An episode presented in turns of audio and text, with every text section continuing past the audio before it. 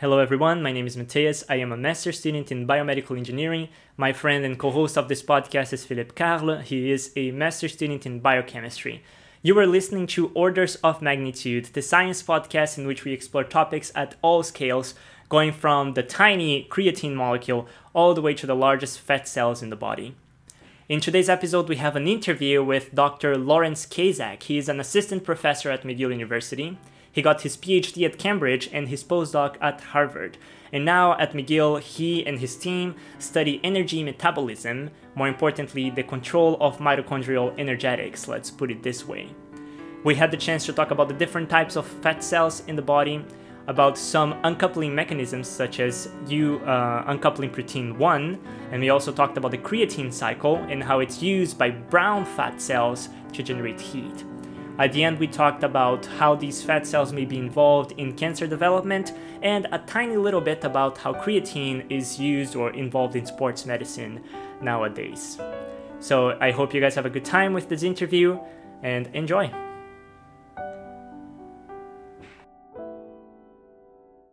Alright, so right before we jump into today's episode, Phil and I we want to explain you guys a couple of concepts right before you go into the interview because both Phil and I we have a degree in biochemistry, so we didn't have a lot of trouble understanding a lot of the terms that Dr. Kazak used during the conversation.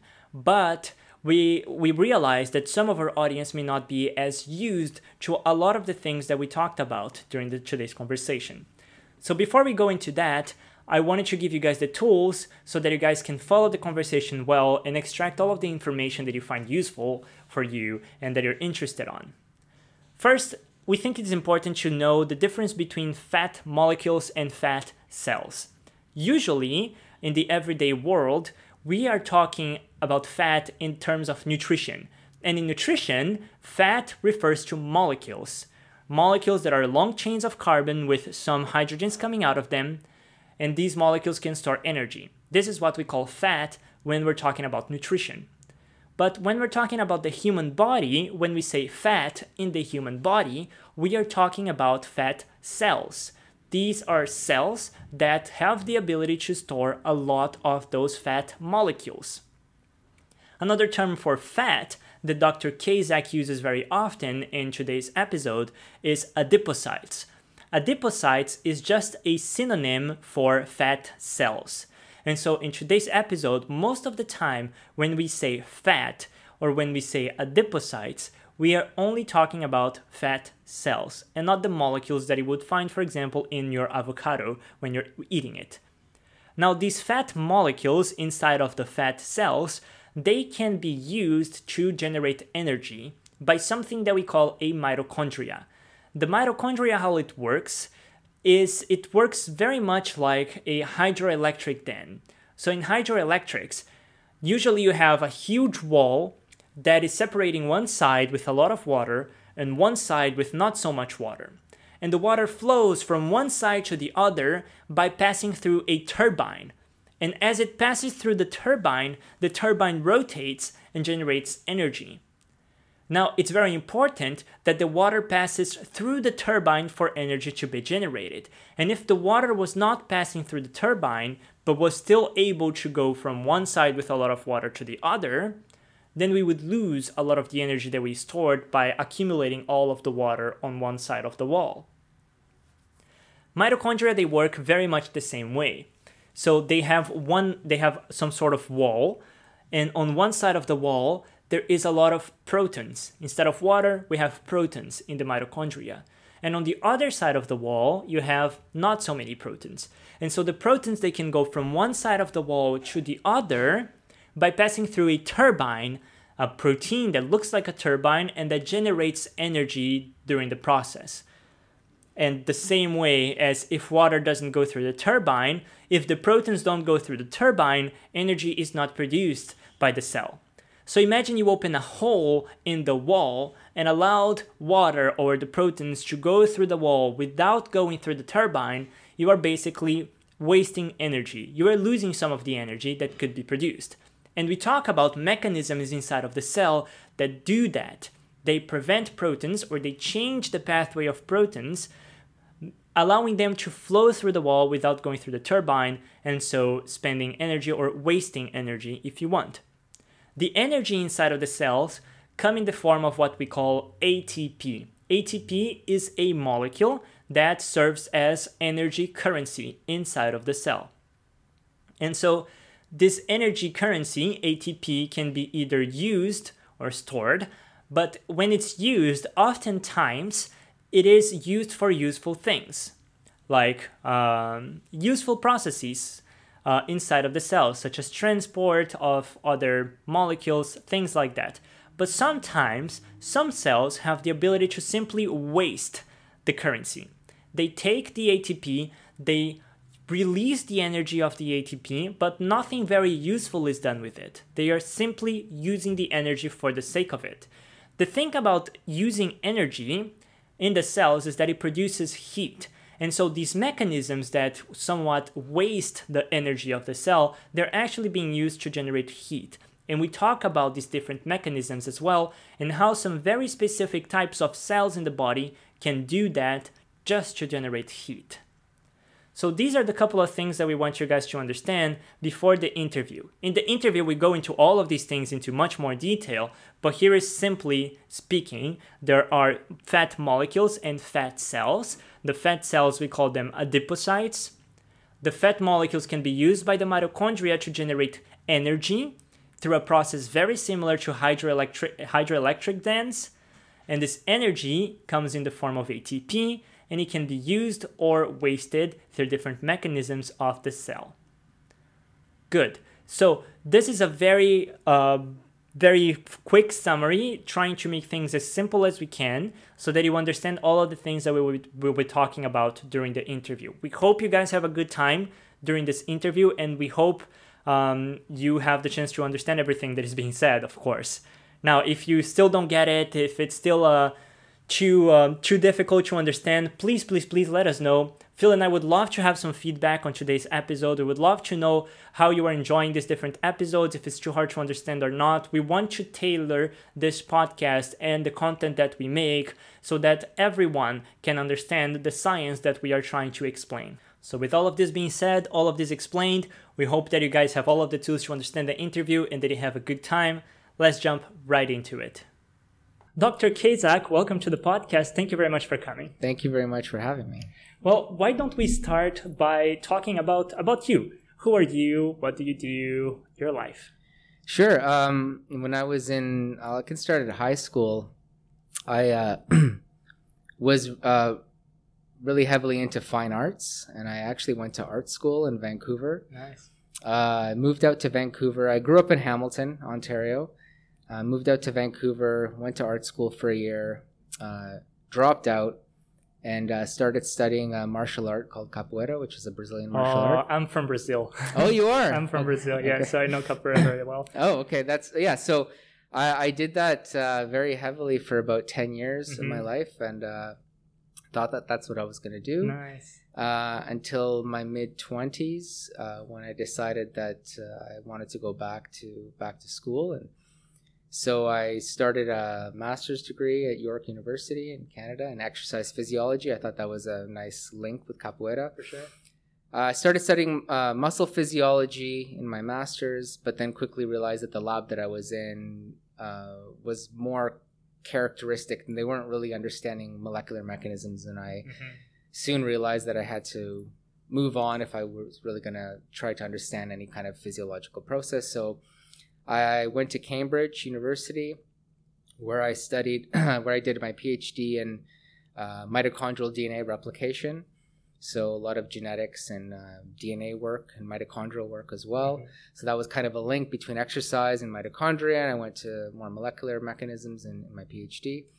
And uh, in 2013, I moved to Boston uh, to start a postdoc uh, at Harvard with uh, Dr. Bruce Spiegelman and there we were studying mitochondria as well, but in the context of bronchitis, which I continue to work on today, but more the bioenergetics aspect.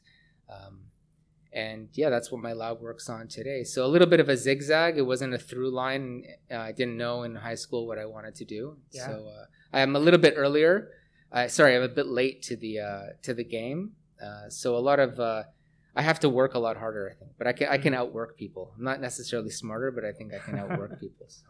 That is that is really cool. I find uh, it shows uh, how there's no there's no specific path. Actually, a lot of people, if they're in science, they think that ah, you gotta uh, you know do your science classes in high school, and then you have to go to a I don't know a health science uh, bachelor's to then do your PhD and then go for your postdoc and everything like one after the other.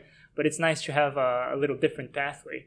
uh, Yeah. example in front of us, right? Yeah, that's that's right. I think it uh, science education is extremely important. I think I, I can track back the you know the day when I decide when I thought that science wasn't for me, and it was I loved chemistry in high school, and I remember in grade eleven there were some concepts that were difficult for me to understand, and the teacher I had was just not that supportive, but the fine arts teacher was really supportive. So it was Mhm. really that you know, if somebody was there to tell me like you could do this, you know, uh, maybe I would have been on a different path. But yeah, absolutely, you don't need a. It doesn't have to be a linear path.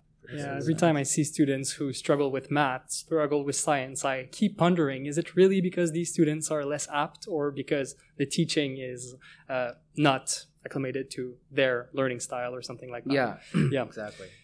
hmm Well, so you you mentioned that now you're studying uh, the molecular mechanisms of fat, in Yeah. fat metabolism. Mhm. Uh, when we talk about fat, the first thing that comes into people's minds is obesity, hmm right? Which is uh, we have we have a uh, an epidemic of obesity today in North America, especially in the states.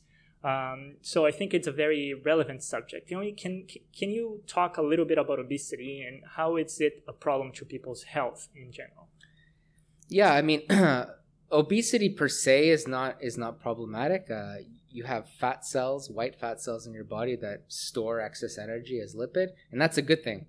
Um, you know, there are there are individuals that are born without able to able to um, uh, accumulate fat in their adipocytes, and they have like lipodystrophy, for example, and those people are meta, you know have metabolic disease as well. So fat is not necessarily a bad thing. It's when the fat cells become overwhelmed with the amount of lipid that they have, and those lipids will end up. Uh, they, you, and you, your body basically can't store those lipids safely in an adipocyte in a fat cell, and so they end up spilling over into other organs and tissues. They can cause inflammation, and that can drive a Mm. whole sorts of uh, diseases like insulin resistance and and then complications uh, down the line like cardiovascular disease and diabetes, and even now, uh, second to just s- smoking, uh, obesity is a leading cause of cancer. hmm Mm-hmm. So for people who are not from a biochemistry background, um, I think one concept that is a bit harder to understand is you know you eat your avocado, you eat uh, fat in your meat, and then the the fat is only small molecules, right? And then these small fat molecules get stored inside of fat cells, right? Which can contain how many billions of fat molecules, right? Mm-hmm. Yeah, And- if you're not uh, if you're not uh, uh, used to these terms, people often will have a hard time distinguishing between the fat. When we talk about fat in the human body, we're often talking about fat tissue, Yes. so fat cells. yes. But when we talk about fat in food, fat in, in avocado, as Phil mentioned, that's we're not talking about fat cells. We're talking No. about molecules. That's right. Yeah, you're mainly talking about different types of what are called fatty acids. Mhm. Um, these are, you know, molecules, like you guys said. Uh, but in our fat cells, the fatty acids that we eat uh, are not stored as fatty acids. They're stored as what are called lipid droplets, and these are uh, it's a mo- another molecule called glycerol will combine with these with three fatty acids, and that makes a triglyceride. Some people may have heard of triglycerides. The tri comes from the fact that there are three fatty acids bound to a glycerol uh, molecule, and these form basically oil in our cells. And Mhm. fat cells are, you know, the fat cells in our body uh, are very good at taking up the fatty acids, small molecules from the food, and storing them as these triglycerides, uh, which we call lipid droplets. Mhm. And the moment in which it creates pathology is when the triglycerides or the fat molecules cannot be s- stored safely in the fat cells, in which they cannot cause too much problem, and they're just free floating in your blood or in they could organs. be they could be free floating in the blood, but usually the liver will uh, take it take them up, and then you can get fatty liver disease. Hmm. Um, so the fat has to go somewhere. I mean, you could poop it out, But normally, if it's if it's overburdensome, then other tissues will end up storing it Mm. as well, not just the fat cells. Mm-hmm. Mm-hmm. Okay. Uh, so uh, since we're talking now about fat cells and not the molecules, are there different types of fat cells in the human body, or are they all the same? No, they're so they're broadly speaking, um, there's white adipocytes, white fat cells. That's what uh, most people think of when they think of fat. Uh, but there are, there's another type called brown adipocytes, brown fat, and they uh, consume energy. They don't store it. And of course, I'm, I'm oversimplifying. There are also beige adipocytes, which are brown-like adipocytes that are actually molecularly distinct from brown adipocytes. They're not just brown adipocytes that are found in white fat depots. They're actually a different cell type. And and that's basically the, the most simplest way to put it, but there are actually additional adipocyte subtypes that people are have, d- have uh, found in recent years, different types of beige adipocytes that come from different precursor cells. And I a precursor see. cells is, is a cell that's not a fat cell that differentiates towards being a fat cell. Mhm. So it starts off as a progenitor cell, something like a stem cell. Mhm. People might know what a stem cell is. And they can differentiate into a fat cell, just like a stem cell can differentiate into a heart cell or a liver cell.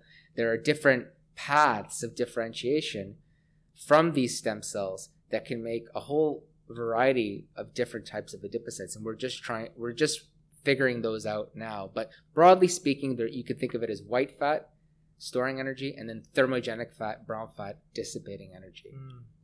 Okay, so it's it, it either we No either store the energy uh, in the white cells, Mhm. I imagine in the form of what we were talking about, the triglycerides, or we can burn the energy with the brown cells.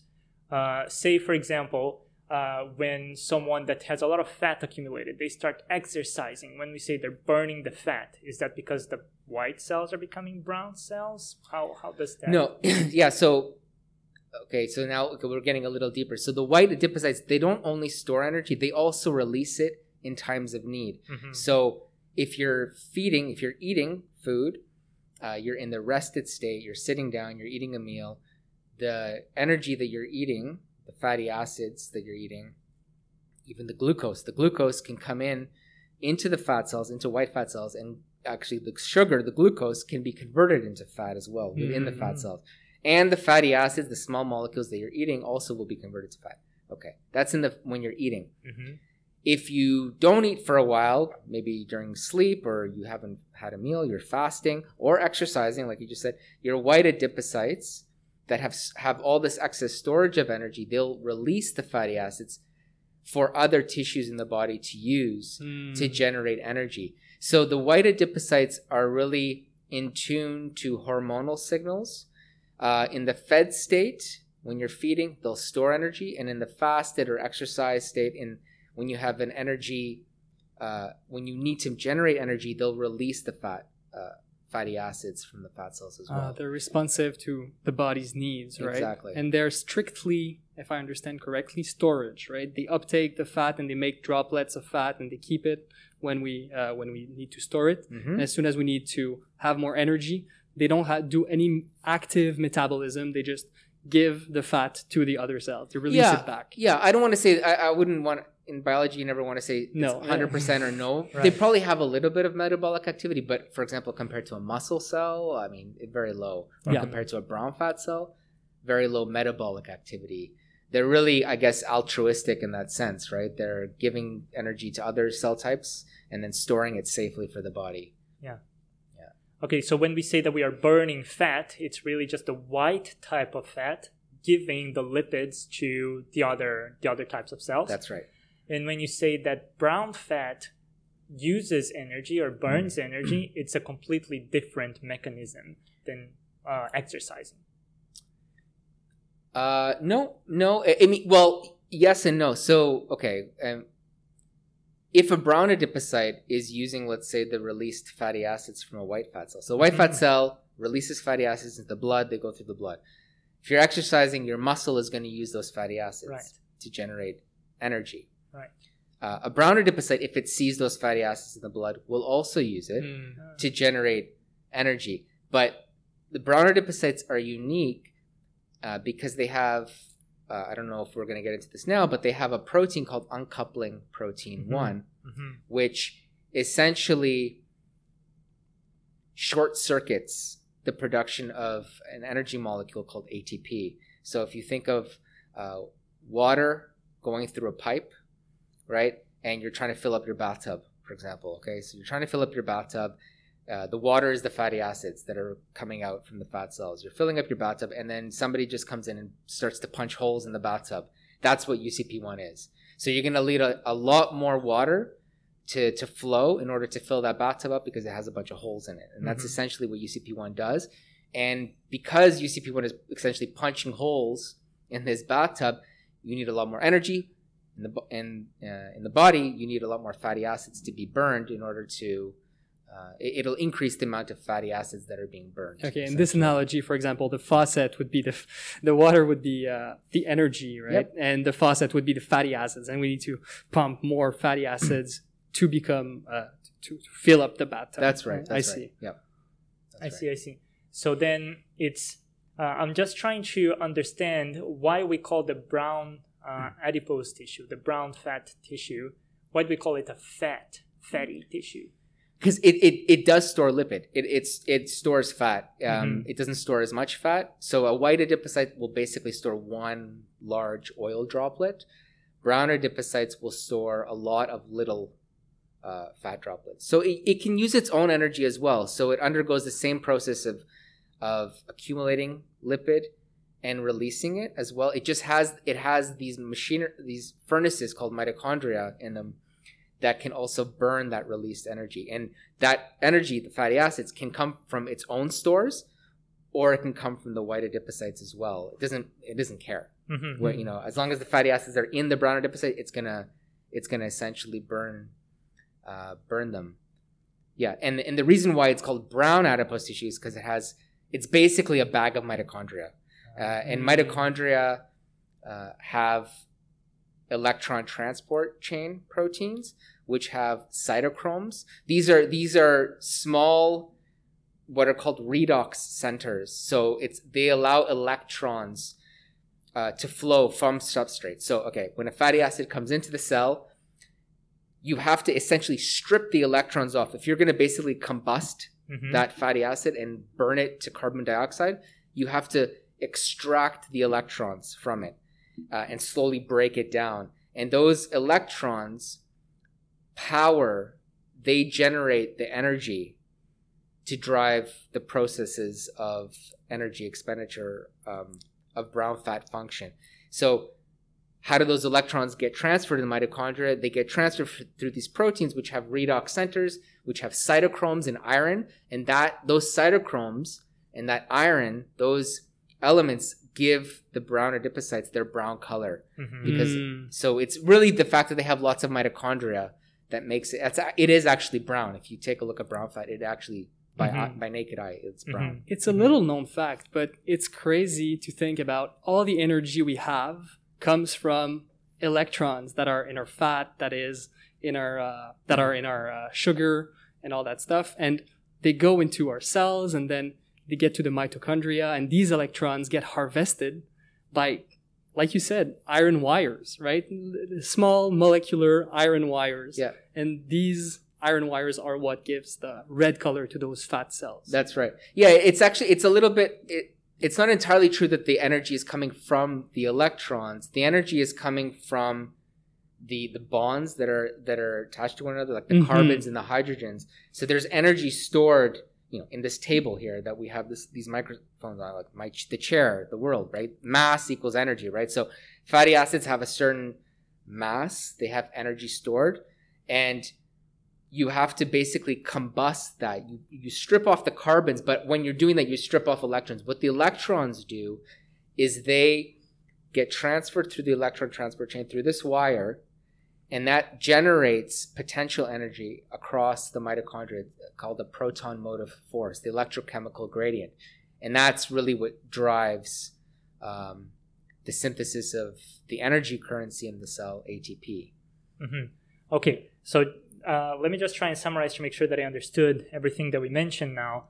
We have then brown fat Mhm. that can store uh, fat, um, fat molecules, and you can also use it uh, in excess because it has a lot of mitochondria, which is the powerhouse of the cell. It uh, it produces energy from things like like uh, lipids, Mhm. fatty molecules, and it the brown fat has this special characteristic different from other other cells that it has this one protein Mhm. that can that demands the cell to make more energy the protein being uh, uncoupling protein 1 right?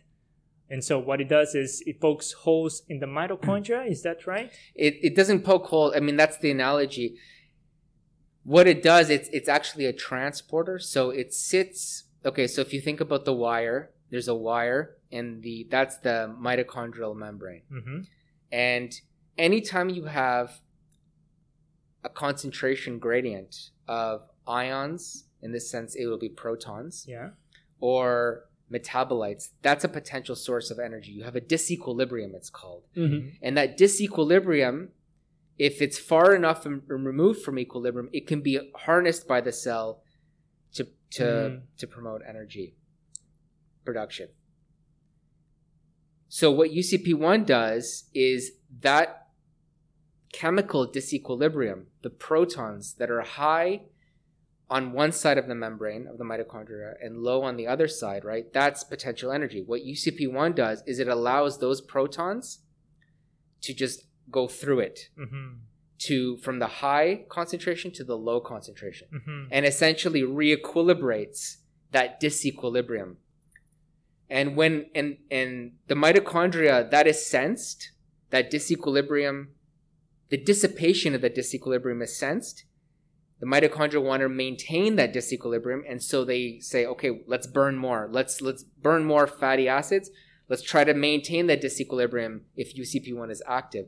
And as it tries to maintain that disequilibrium, all the reactions upstream have to increase in their Mm. rate, right? So now you have to you have to bring in more fatty acids. You have to strip off the electrons, the carbons. They go through the citric acid cycle, and and so on and so forth. so it's kind of the fat tissue that doesn't want you to be fat yeah, that's Uh-huh. exactly. It's the nice it- guy. if you want to call it good fat, it's it's good fat. Yeah. Okay. Yeah. not not to uh, mix with the good fat that we have in avocado Not the right? yeah, yeah. as we said yeah. the good fat in avocado is a molecule and we're talking about cells yeah, it's the good fat cell. a good fat cell Yeah. okay there was one other uncoupling mechanism that we wanted to talk about Yeah, it's the mechanism uh, you study most uh, these days, right? Yeah. It's uh, the creatine futile cycle. That's right. That's right. yeah. So, uh, it's not an uncoupling mechanism. So that, that's where I'll have to. I'll just. So uncoupling. What that means is, so nor, a normal cell will. Let's, we'll talk about fatty acids. Will strip off the electrons and the carbons. Those electrons will go through the electron transport chain. You'll generate a proton motive force, right?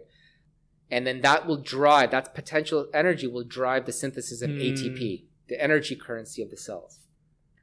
Okay. What UCP1 does, it allows the protons to go back into the matrix and basically bypasses ATP synthase. Like ATP synth, it, it's basically competing with ATP synthase mm-hmm. for the proton gradient. Yeah, on one side you have the molecule that makes the energy currency of the cell, and you can harness the proton gradient for Yes. it, or UCP1 can just let it uh, let it free pass. Exactly. And so what what uncoupling means is what you've done there, you've uncoupled with UCP1 substrate oxidation, substrate being the fatty acids, oxidation being removal of uh, the electrons Yeah. Hmm. from ATP synthesis. You've uncoupled those two processes. Mm-hmm. And all of the energy that's stored in a fatty acid, it's never stored anyway in the ATP. You always lose some energy as heat. Mm. But because UCP1 causes the mitochondria to try to maintain its membrane potential and all the upstream reactions increase in their rate, that's where the heat is generated from. UCP1 itself, the protein, is not generating heat. yeah It's all of the upstream reactions that are actually that are not 100% efficient. Nothing is 100% efficient. So that's where the heat comes from. Okay. So that's Ah. uncoupling. Um, that's one way a cell can generate heat, right? Another way that you can generate heat, and that's what I study, is you can let a cell make the ATP, Mm-hmm.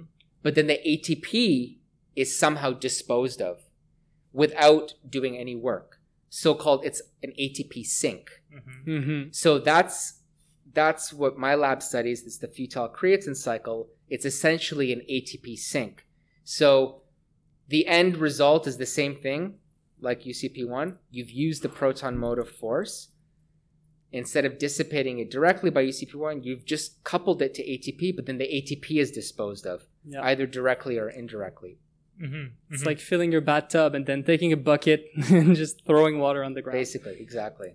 right. Exactly. And just to make sure that uh, that the audience understands, we were talking about ATP synthase.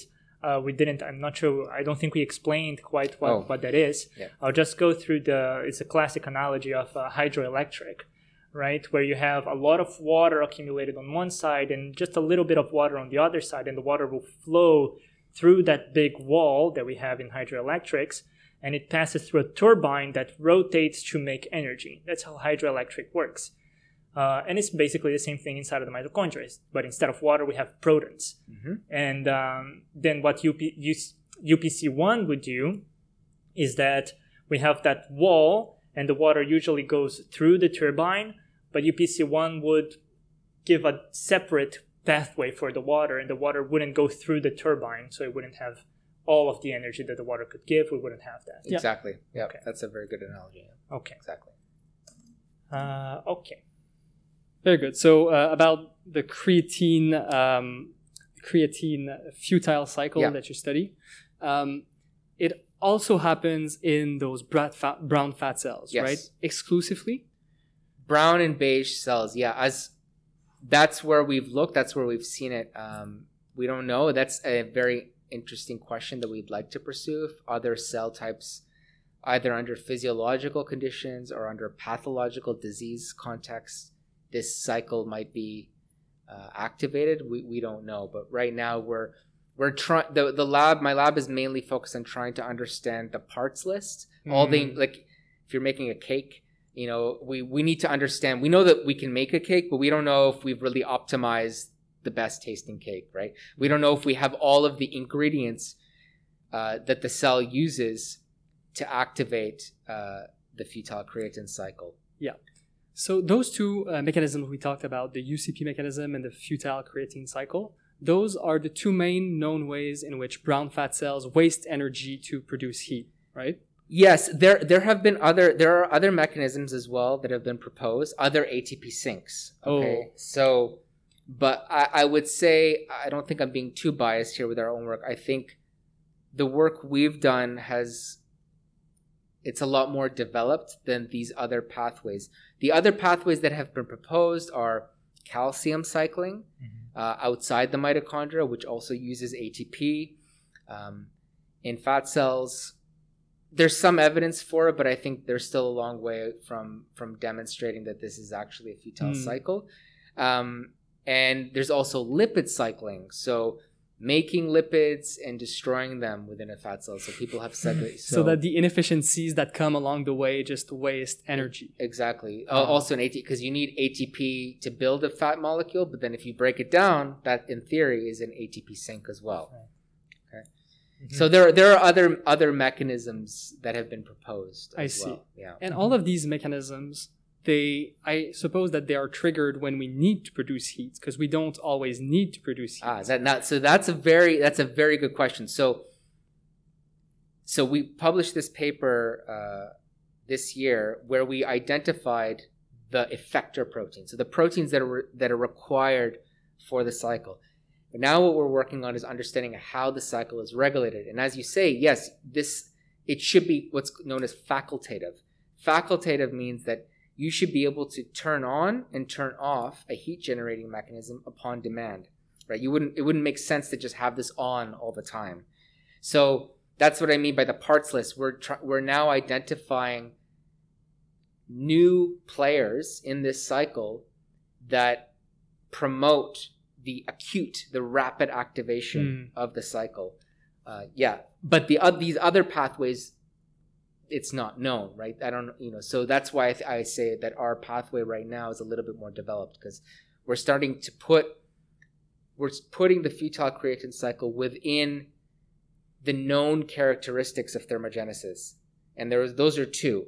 They're facultative, like I just said, they have to be turned on rapidly and off rapidly. And they're also adaptive, meaning that over weeks, days, weeks, months, you see changes in gene expression, right? Proteins increasing that are involved in generating heat, right? Facultative would be the proteins you already have there are just ready to quickly respond. Yeah. Right. Adaptive meaning that there are molecular genetic changes, transcriptional changes that occur over uh, longer periods of time. Mm-hmm. These adaptive changes, does that mean that if I live in a cold environment, the way that my DNA is read and expressed in my fat cells will change over uh, these weeks? Yes. Yes. So I will I will uh, grow more grow more brown fat cells, Yep. for example. Yes. Really? The, and the brown fat, you'll grow more brown fat cells, and the fat cells that you do have will be more active as well. Yeah. Hmm. By having more UCP1 and by More UCP1, more CKB. Uh, you might have more fat cells in general because, uh, for example, the best way that we know that we can activate brown fat is just cold. So if we go into a cold environment, like you said, but this can cause the progenitor cells, cells that aren't fat cells yet, to give birth to new fat Mm. cells. And so this stimulus of, of a cold stimulus also might increase just the number of fat cells you have. And then within the fat cells that you started with, you'll have more uh, proteins like UCP1 and CKB Mhm. that are involved in the futile creatine cycle. That's amazing.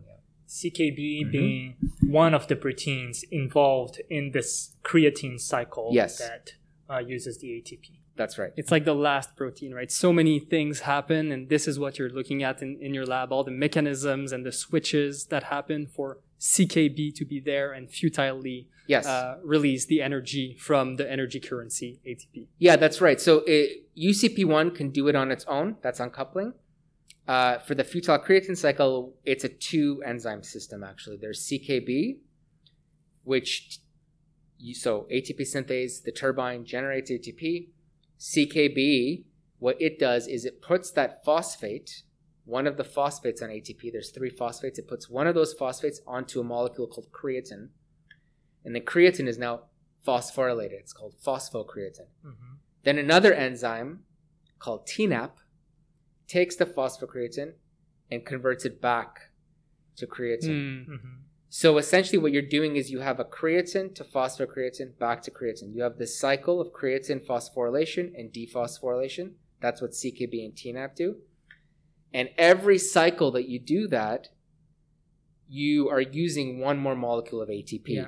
that, that ATP synthase generated. Yep. What that does is it generates ADP Mm-hmm. that has two phosphates, adenosine diphosphate. And ADP is sensed by ATP synthase to make another ATP. That uses the proton motive force, electrons flow, and everything upstream increases. in Increase. rate. So essentially, what you're doing, you're not destroying the ATP directly. This is actually, we think, why it has evolved. You might think, why isn't there an enzyme that just destroys the ATP directly? Well, that would be very detrimental to a cell Right. you want to actually probably make sure that you only activate the futile creatine cycle if ATP levels are high enough. If they're high enough, they'll be stored in phosphocreatine, and that's a that's a very safe way of removing stored energy, right? And you're not really affecting the ATP abundance. Hmm. You're only really destroying the ener- the excess energy that's put onto phosphocreatine. Okay. So let me just uh, let me just put it in, in more lay terms so that people can uh, better understand. In in the human body, energy is used in this currency form that we call ATP. It's just a molecule that has three phosphates, three phosphate groups. Now, the third phosphate group is the one that is usually used to release energy. right? So so I'll just stop right there. So actually, this comes back to my point of disequilibrium. Mhm. So people erroneously say that the phosphate, the third phosphate in ATP is a high energy, quote unquote, high energy bond. Yeah. That's actually not where the energy comes from. The energy comes from the fact that ATP is vastly more abundant in the cell than ADP, Mhm. like 10,000 times more abundant. Whoa. So again, there's nothing really special about ATP. It could have been any other molecule that could have evolved to be the energy currency, but it's the fact that ATP is held at such much higher levels that it can it's held from disequilibrium, Yeah. and so that it could be used in your turbine analogy, right? It's like it's the top level of water, and ADP is super low. Yeah. So that's that's where the energy actually is coming from, not from that uh, third phosphate. So, la- Mhm. basic chemistry, if you have a lot of a molecule that can be converted to another molecule, for example, here we have a lot of ATP that Yep. could be converted to ADP, Mhm. it will readily do so because of the laws of equilibrium. It will Mhm. readily turn to ADP, and this is the likeliness of it getting to ADP is what gives it its driving force for right. all the processes that happen in the that's cell. that's right. Yep. Uh, and so let's imagine there's a, an ATP with that phosphate. Let's Mhm. say it's uh, I'm an ATP holding a ball, Mm-hmm. and I give that ball to Phil. Phil Yeah. is creatine, Yep. and it's this process of giving the ball. I suddenly release energy. No. No, no. Um, you give the ball to Phil, yeah, and what Phil does is he throws that ball into the fire. right, right. That's that, that, and then that is what's because what you've done, you've just transferred the energy. So you've maintained the energy. Phil still has the ball. Nothing's happened yet, but Phil puts the ball in the fire. Right. Okay. That's then- that's the part then that I didn't get. You said there is this other molecule that takes the phosphate from creatine. yes, The phosphate is still on that molecule. Where does it go? it's just i i inorganic phosphate. Ah, it's released as It's- P- PI and yes, uh, okay, that's right. I see. I see. Interesting. Interesting. So then I transfer the ball of energy to Phil. Phil takes the ball of energy and throw it away. Yep. In the fire to make the- to make some heat. Yeah. Throw in go. the fire, make some heat, There you go. and I go to take another ball, and we keep doing this. That's right. Okay. That's right. I see. I see. That's really cool. Yeah. And every time you give the ball to Phil, somehow imagine you're talking to the mitochondria. I don't know. We don't have another a third I need a person here, and that person is driving more substrate oxidation Yeah. every time you give the ball. Call to the Phil. supply chain. Yeah, that's Give me more. Exactly. yeah. He's my pusher, my my phosphate pusher. That's right. That's right. Okay. Now there is uh, this other aspect of your research. Uh, I saw a couple of papers that you sent us as well, uh, where creatine can uh, creatine from fat cells uh, can have some involvement in the development of cancer. hmm Can we talk about how fat and cancer are related? Yeah, I I mean this is a new area. I don't think much is known. Um, what is known is that uh, individuals that are obese have an increased prevalence of various forms of cancer. How, why that happens? That's uh, that's the sixty-four thousand dollar question. Nobody Uh-huh. really understands uh, exactly how that's how that occurs. Whether a very fat cell, you know, a very fat fat cell secretes some sort of molecule or releases maybe releases fatty acids and then the cancer cells. The tumors can use that. That might that's a possibility. Uh, we identified that creatine that's made in the fat uh, and if there's a neighboring tumor like in breast cancer the breast is a very fatty tissue so if you have a tumor growing there and if, if you have creatine in your fat somehow that promotes tumor progression Mm-hmm. and we have no idea what the mechanism is to be Hmm. honest we just know that it's genetically required mean what that means is if we genetically manipulate the genes that allow creatine the metabolite to accumulate in a fat cell if we Mhm. remove the ability of a fat cell to store creatine in its fat somehow that decreases uh, tumor progression the adjacent cancer. Yeah. So you use mice uh, that have that in which you inject breast cancer, and Yep. you look at how the breast cancer grows. that's right And if the the fat cells in the breast of the ma- uh, the mouse uh, cannot secrete creatine, all of a sudden the cancer grows much slower. That's right. And we and we did we did the other. So that was one experiment because we have mice in our lab that don't have uh, creatine in their fat. So yeah, tumors in those mice uh, grow much smaller. But also we deleted the if you delete the creatine transporter. So this is a protein that's on the outside of cancer cells that takes up creatine. If you delete the transporter, tumors are also smaller. Oh, so, you did all the way. You did okay. let's go to the fat cells. If we inhibit the fat cells, creation of creatine, you're like, it doesn't work, the cancer doesn't grow anymore. Yes. Then if that creatine that's outside of the cell supplying the cancer with energy potentially, uh, if the cancer cells cannot uptake that creatine, well, the cancer doesn't grow either. That's right. And so you follow the creatine Yes. along and see see what it does and Yeah. how it can affect cancer development, uh, cancer progression. That's right. And and so what we don't understand is when the creatine comes into the cancer cell, clearly it's promoting the proliferation of these cells, but we don't understand how that's Mm. happening yet. We don't understand what it's doing. Uh, I'm skeptical that it's just providing energy because you need to you need to have an input of energy for Right. creatine to be energetic Mm. uh, creatine is, is it's like a chemical capacitor, right? It's a it's a way to store energy. So if you make a lot of ATP, you could store the phosphate onto phosphocreatine under under, under times when you need like a rapid burst uh, of of energy.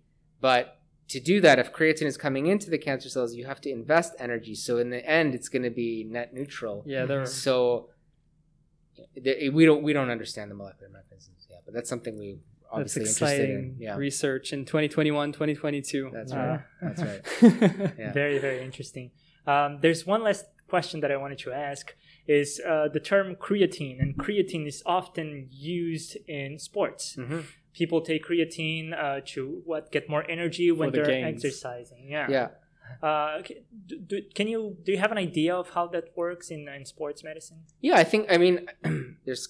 I mean, hundreds of papers that show that there's a, a benefit of creatine supplementation for for exercise, and I think what's understood in the field is that if you load up on creatine, the lion's share of the creatine that you ingest from your diet um, will get stored in your muscle, and you'll just the muscle will just generate more phosphocreatine. So you'll Mhm. just have more a bigger pool of phosphocreatine to draw upon under times when you're exercising very vigorously. And so if you're bench pressing in the gym and you have more phosphocreatine than the guy next to you, you might have that little bit of energy to do one more rep, Right. one more repetition, one more bench press, which will then give you, I guess, better gains, make you stronger, right? So Uh-huh. it's not the creatine itself that's necessarily making you stronger. It's Mhm. that it that's the understanding. It's giving you that energy to push yourself harder. It gives you Um, that more of that immediate storage of energy that, that- you can use when right. you're maximum force uh, Yeah. exercising. That's right. Really cool. Really cool. Your research is amazing. It sounds very, very promising. Thank you very much. uh, where it can go, what we can discover. It, it, it for sure, it's a field. Uh, it's an unknown field right now, right? Absolutely, So there's a yeah. lot to do, and uh, thanks to you, we are advancing on that and finding more and more about that uh, that mechanism. Uh, thank you very much for coming to the podcast. We will put your website, the link to your website, on the show notes so that people can access it and read more about about your your work and everything. Perfect. Perfect. And uh, thank you very much for coming. That was yeah, amazing. it was great that thank you you made the very much. effort to uh, make your science accessible. Yeah. Perfect. Thank you guys for having me. Thank, Thank you. you. Thank you for listening to Orders of Magnitude. If you enjoyed this episode, please leave us a 5 stars rating on Apple Podcast and share the episode with your friends and family. If you would like to give us feedback, you can reach us at ordersofmagnitudepod at gmail.com. We would love to hear your opinions and ideas on the subject that we discussed today. Orders of Magnitude is an original project led by Philippe Carle and Matthias Schultz. The original music was composed by Vincent Ellis. Stay tuned for the next episode coming out in two weeks.